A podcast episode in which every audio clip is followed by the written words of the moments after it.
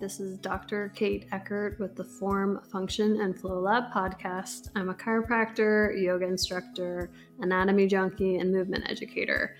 And I am looking forward to exposing you to all sorts of ways that you can prehab your body to avoid injury and maintain those hobbies, activities, sports that you love to do. And we'll also be focusing a lot on the pregnant and postpartum journey and making sure that you can return to those activities that you love or even keep doing them while you're pregnant. Hi, it's Dr. Kate, and I wanted to do today's episode on the connection between stress and your pelvic floor. I've talked about each issue separately in different podcasts, and we've got over 50 episodes of podcasts, so there's a lot to wade through, but I specifically wanted to link those two things together because I see that issue show up a ton with patients, and I thought it deserved some of its own time. So, the different things that affect how we react in our body to stress can tie directly into how we hold our pelvic floor. So if you just jumping right into it, if you think of how you get when you are stressed or have too much on your plate, those kind of things, we tend to tuck our tailbone under and hold it in our pelvis. So um, clenching our glutes when a animal gets scared, it will sometimes tuck its literal tail under. I know when my dog gets scared, he tucks his tail under. I know that it's when he's feeling stressed or unsafe. And humans do the same thing. It's just that we lack a tail. But that tailbone acts the same way. And you can totally tuck it under. We end up clenching our glutes and it creates a snowball effect of how it affects our posture, our biomechanics, and our pelvic floor. So, I did an episode on mom butt and how when we are stressed and we're clenching our, our glutes, it does not make them stronger, unfortunately. It starves them of blood, it keeps them tight and locked down too much. Then they get atrophied, and then um, we're not able to get full and good contraction of them. So we we know that from past podcasts. So we get this stressed, unsafe feeling. We tuck the tailbone under. We clench the glutes. We um, have atrophy of the glutes. Then we get this mom butt thing happening. Um, the other thing that happens that is talking to the pelvic floor is that when we tuck our tailbone under, we scoop the sacrum or coccyx or tailbone, whatever you want to call it, under. We bring the bones that we sit on, our sit bones, or our what they really are, our ischial tuberosities. But we bring those bones that we sit on that you can feel when you're on a hard chair. We bring draw them together. We tuck under. We squeeze those together. We scoop the tailbone under, and it shortens those points of the pelvic floor. So our pelvis is a circle, it's a ring, and we have an inlet in the top where like a baby comes into and an outlet where the baby comes out of. The pelvic floor is that um, floor to the outlet. So when the inlet at the top widens, the outlet closes.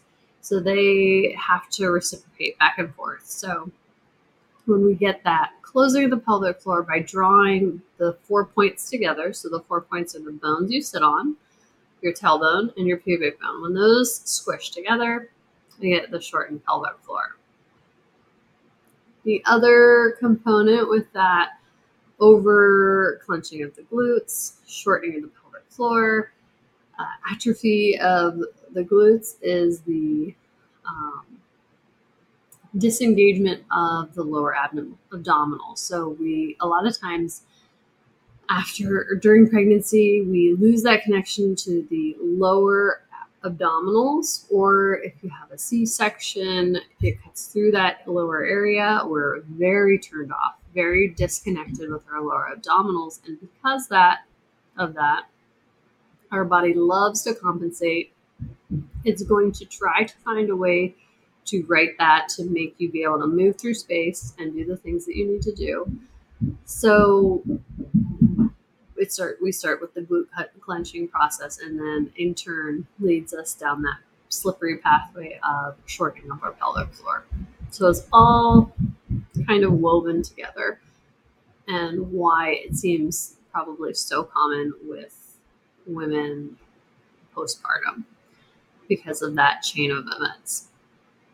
The other thing with shortening the um, pelvic floor and the glute clenching and everything being um, tight and shortened, not necessarily strong, but shortened, is um, we will also not, it doesn't have to show up as incontinence. So we always think leakage, incontinence, and while that's true, that can often um, be the main symptom. That's not true for everyone, and it can show up in other ways. Um, with myself, that was really never my issue, but I definitely had that pelvic floor issues for me showed up as a very severe hip issue.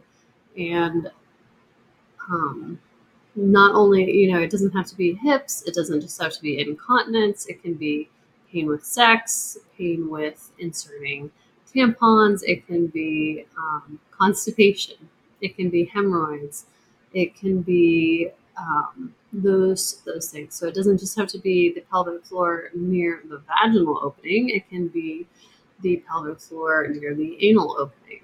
You know, it's all interwoven together, and um, learning how to fully relax the pelvic floor is going to make things like hemorrhoids and constipation much more easy to deal with. And it, it seems like it should be so easy. You can easily relax your bicep, you can easily relax your quads. But the pelvic floor is tricky because it is tied into things like stress and trauma and all that kind of thing.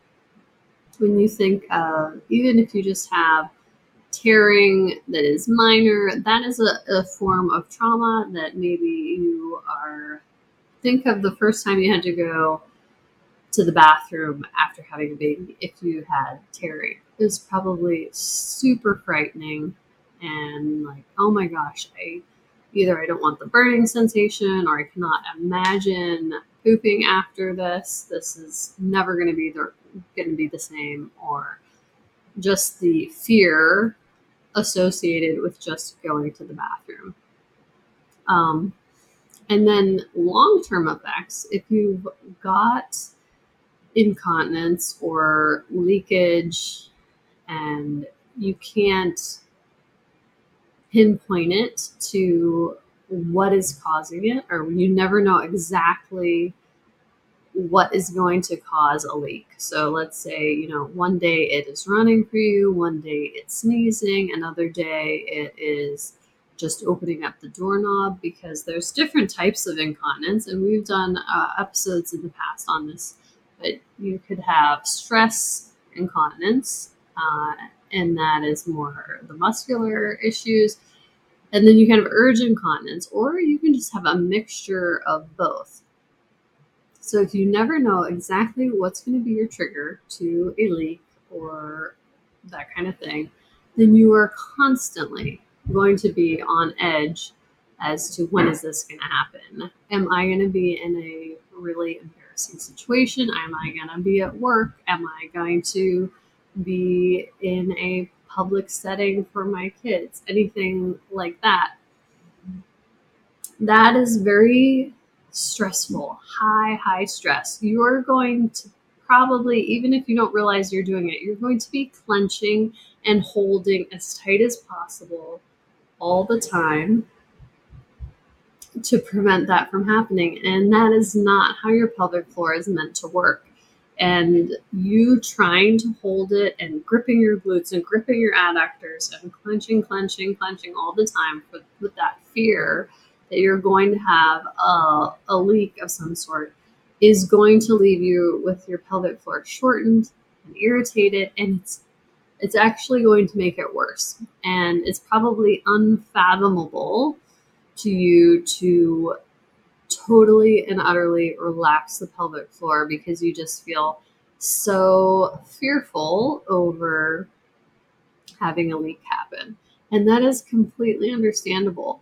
And that's what makes it so difficult to get that full relaxation and full elongation of your pelvic floor. So that's why we always start with breathing because to get a full, the easiest way to get really elongated musculature of your pelvic floor is to use your breath because the diaphragm is that dome shaped muscle that um, is attached to the border of your ribs and your spine and it should mirror your pelvic floor. So as you inhale, ideally the diaphragm pushes down, widens out the rib cage in a 360 degree pattern, pushes your abdominal contents down to the little bowl of your pelvic floor muscles. And then if you relax, it accepts the pressure and you can open that up and get that full length and full stretch on the pelvic floor, which you are in desperate need of if you're worried, fearful, and clenching all the time, every time you think that you're in a scenario that you really don't want to have a leak.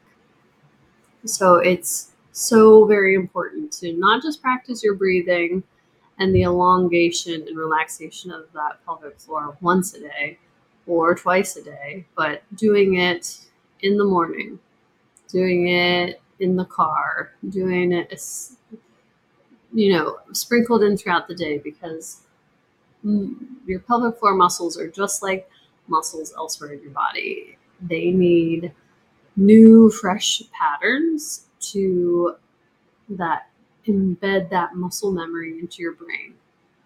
So, just like when I tell people with their rehab exercises in any other form, it is so much better to do a teeny tiny bit sprinkled throughout your day or daily to create a good muscle memory pattern rather than doing it once a week for two hours and you know thinking i get the same time all bundled up together this one day. It is not the same. You need consistency and little reminders for your brain to create that new pattern um, and allow yourself to relax that area and let it elongate because you cannot have a full contraction of any muscle unless you get the full length happening. So the same thing like when I did a YouTube video a few weeks ago on a way to do hip thrusts where you get a nice elongation of your glute max, your butt muscle.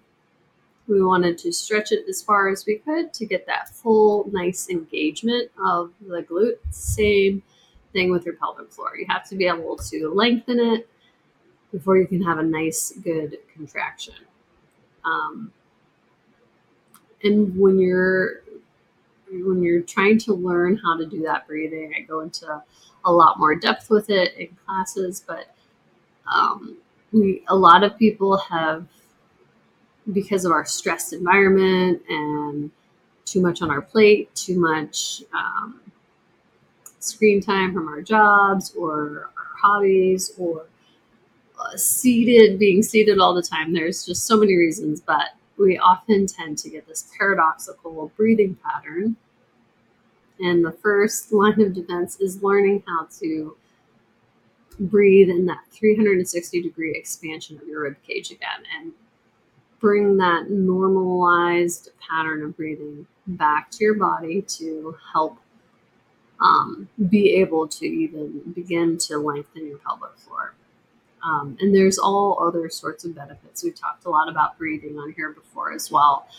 Help, and that helps with your stress too, because we learn to um, get that full 360 expansion. And it helps stimulate our vagus nerves, and then that helps with our stress level on a, physiologic level. It helps with our stress level. So even if I, you know, I am not um, anti medicine or anything like that. I like to find as many alternatives as I can, but I think it's a great addition. Like if you're if you're struggling with anxiety, depression, any of those things, even if you choose to go a medicated route, which is sometimes so very necessary, um, you, I think it's imperative that you add in these kind of things as well.